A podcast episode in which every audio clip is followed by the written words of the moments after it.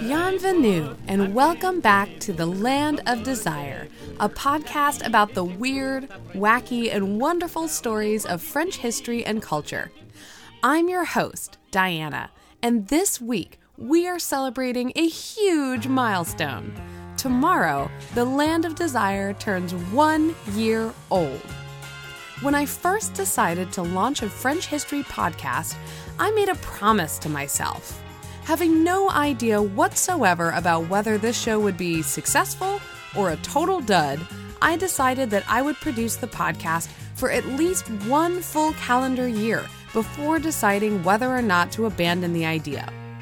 Well, here we are at the one year anniversary, and I am blown away by the reception that my wacky side project has received. There are thousands and thousands of subscribers, hundreds of Facebook followers, and well over a hundred iTunes reviews, all of which help this show become one of the top history podcasts on the iTunes store today. The Land of Desire has been featured on the front page of the iTunes Store, broadcast on Canada's national public radio, and featured in numerous articles and podcast newsletters. Thanks to all of these factors, The Land of Desire is swiftly approaching the quarter million download mark. You guys, thank you so much! Because of all your support, I wanted to spend today thanking you for your support by answering questions that you've all sent in. I'll also be making a few very special announcements. So pop open some champagne and let's get this party started. Today's first question comes from Dave, who asks I was wondering if you had any thoughts about shows on areas beyond Paris, and if so, what about? Oh, Dave, you have no idea. When I first sat down with my little podcast specific notebook, which is covered in Breton stripes, I wrote down rules for my future show. One of the first rules was don't just talk about Paris. Oopsie daisy. There are definitely a few episodes which don't focus exclusively on Paris. You could check out the first episode in my Alexandre Dumas series and the episode on escargot, but there's no denying this show, like so much French history, is Paris centric. One of the aspects of French life, which is hard to wrap one's head around if one is raised in a place like the United States, is just how centralized the French nation is. While, of course, France has had its countryside rebellions and regional differences, it is nevertheless still a very imbalanced power structure, with everything from laws about language to the educational curriculum emanating out of the capital city. This is a deliberate move. Only by dictating culture, language, business, and opportunity from the center on out can we keep the countryside docile or so French kings have seemed to think over the centuries. It's probably no surprise that, in fact, that very same heavy handed influence is exactly what caused the rest of France to rebel against the capital time and time again. The disproportionate influence and attention given to Paris causes friction at many points throughout history, right up until this moment. You saw a glimpse of this during the episode A Tale of Two Cities when the French countryside rejected the revolutionary politics of Paris and literally went to war with the capital city as it was taken over by revolutionary communards. Anyone who has ever visited anywhere outside of Paris will tell you that non Parisians are quick to distinguish themselves from their Parisian countrymen. Ah, the Parisians, we're not all like that. And it's true. The French countryside is its own separate world, which developed its own history in spite of, and often in a direct reaction to, the history of its capital. With that said, I definitely do want to dwell on the world outside of Paris in the next year. So, on that note, I will move on to the next related question from Joshua. Joshua asked, Do any French citizens still identify themselves as Norman, Flemish, Breton, or Burgundian? I know many provinces were ferociously independent in the past. Absolutely, Joshua. For all that France might be an extremely top heavy state now, these centuries of conflict are a hangover from the 9th century when the Treaty of Verdun established some of the first boundaries of what would come to be France. Early French kings faced the same problem over and over again. How on earth do we unite all these wealthy, armed, and angry territories together under one tent against their will? The answer is. Whoo boy! This deserves its own episode. so, in conjunction with Dave's question, I'd love to focus on areas like Burgundy, and not just because it gives me the excuse to eat a lot of incredible food as, you know, part of my research. In fact, in many ways, regional cuisine remains the most durable legacy of these old regional divisions. I touched on this first in my episode about brasseries and immigration from the region of Alsace Lorraine. But most of the food which the world identifies as classically French hails from somewhere outside Paris. You may never have been to Burgundy, but you've probably eaten coq au vin, or my personal favorite, bœuf bourguignon. You may have eaten bouillabaisse or ratatouille, which both come from Provence. Or, my personal favorite, you could visit Toulouse and eat the world's greatest food, cassoulet. Maybe we should have a cooking class along the way, no? In particular, I'd love to talk about the history of the kouign-amann, not only because it's one of the most delicious desserts I've ever eaten, but because I am absolutely fascinated by the region of Brittany. Bretons remain one of the most distinct cultural groups in France, who continue to speak their own language and retain many elements of the culture they brought with them from Great Britain as they fled the Anglo Saxon invaders a really, really long time ago. This distinction drew many French artists who were inspired by the region's striking cultural traditions. Perhaps Breton's greatest admirer was the artist Paul Gauguin, who spent over a decade in the region, once writing that, I love Brittany. I find a certain wildness and primitiveness there. When my clogs resound on this granite soil, I hear the dull, matte, powerful tone which I seek in my painting. Mysterious art? Delicious food? A unique language derived not from the Romans but from the Celts? Yes, please. Expect an episode on Brittany for sure. Joshua also asked another great question Could there be a podcast in the future about the grape disease that wiped out French wines? Oh, could there? Strange as this may sound, this is actually a big point of personal pride for me because my very own hometown here in California was instrumental in the preservation of the French wine industry. I don't want to give too much away because this will definitely be a future episode.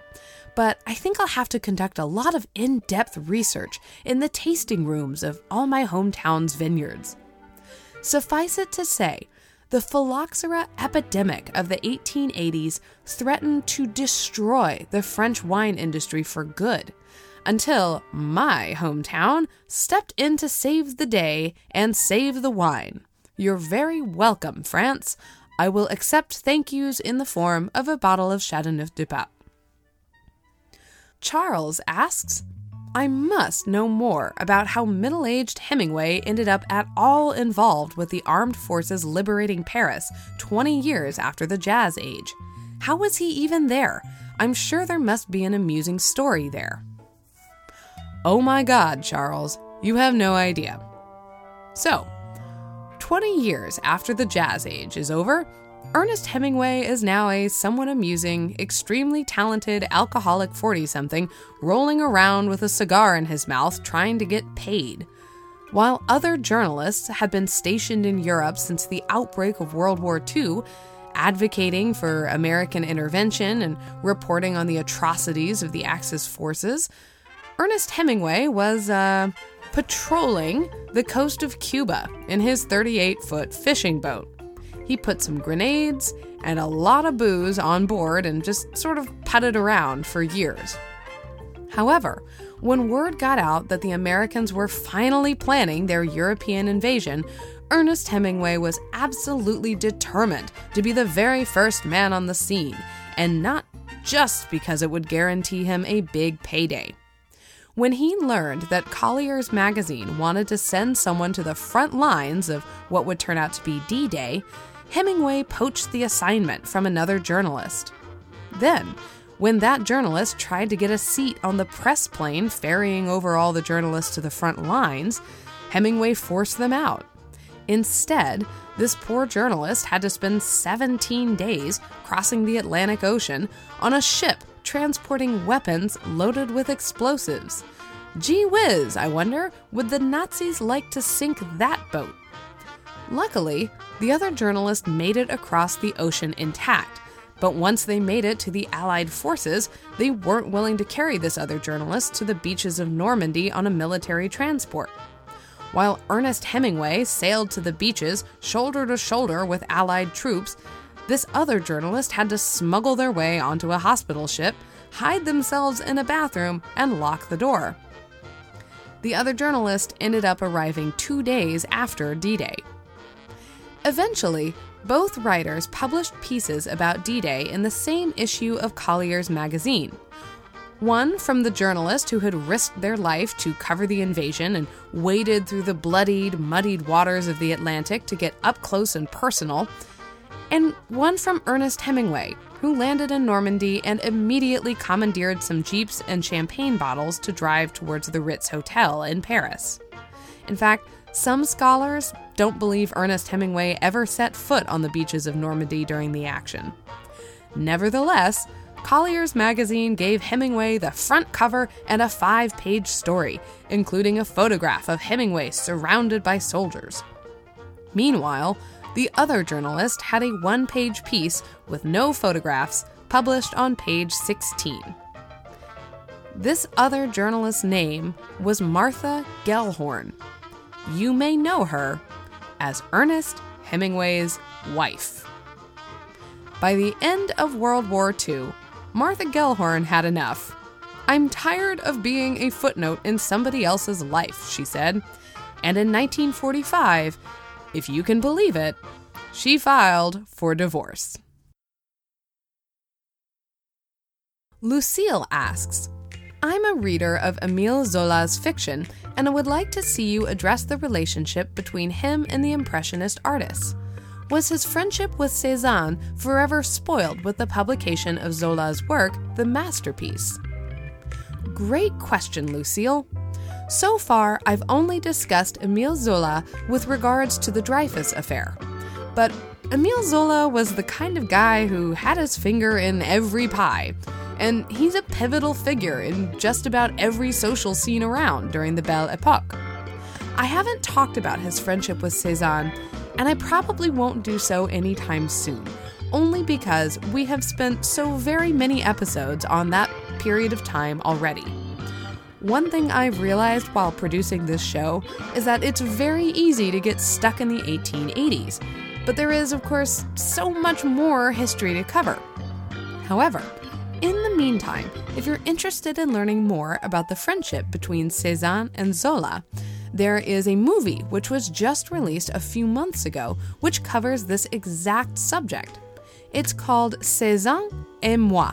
It's directed by Danièle Thompson and it covers the friendship and falling out between the two great artists over the course of their lifetimes. I hope that viewing Cezanne et moi will help tide you over until I return to this period of time. I know I didn't even come close to answering all of the questions I received from listeners. Thank you so much for the emails, the Facebook comments, and the tweets that you sent over the past couple of weeks. If you didn't hear your question answered here today, my apologies. If I answered everyone, this episode would be well over an hour long. However, many of you suggested terrific episode ideas, so keep an ear out in the months to come. If you didn't get an answer today, you might be getting your answer in the future. Now, I'd like to move on to making a few very exciting announcements. First, I'd like to announce the creation of the Land of Desires Patreon page.